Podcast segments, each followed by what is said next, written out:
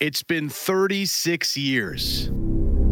Eight World Cups have been played. Roberto Baggio hadn't skied a penalty against Brazil. We didn't know who Zinedine Zidane was or Brazilian Ronaldo. Heck, he was just Ronaldo at that point.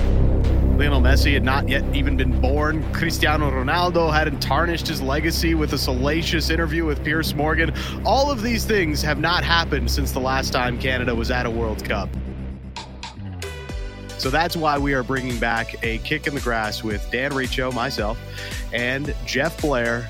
And we've added a third edition that is Devang Desai for the show to come through this month. Devang, how excited are we for this? On a scale of 1 to 10, let's call it a 12, Dan. A long time coming.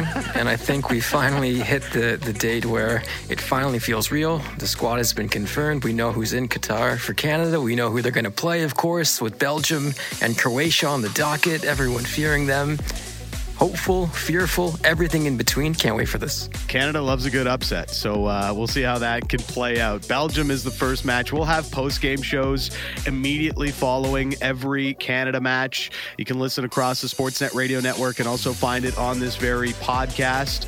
Also, we'll have uh, a weekly Saturday show starting with a two hour preview on the world's biggest event November 19th, focusing on Canada's quest to upset their opponents in Group F, just like they did through their CONCACAF qualifying run. We'll see you on Saturday. Tune in, yeah?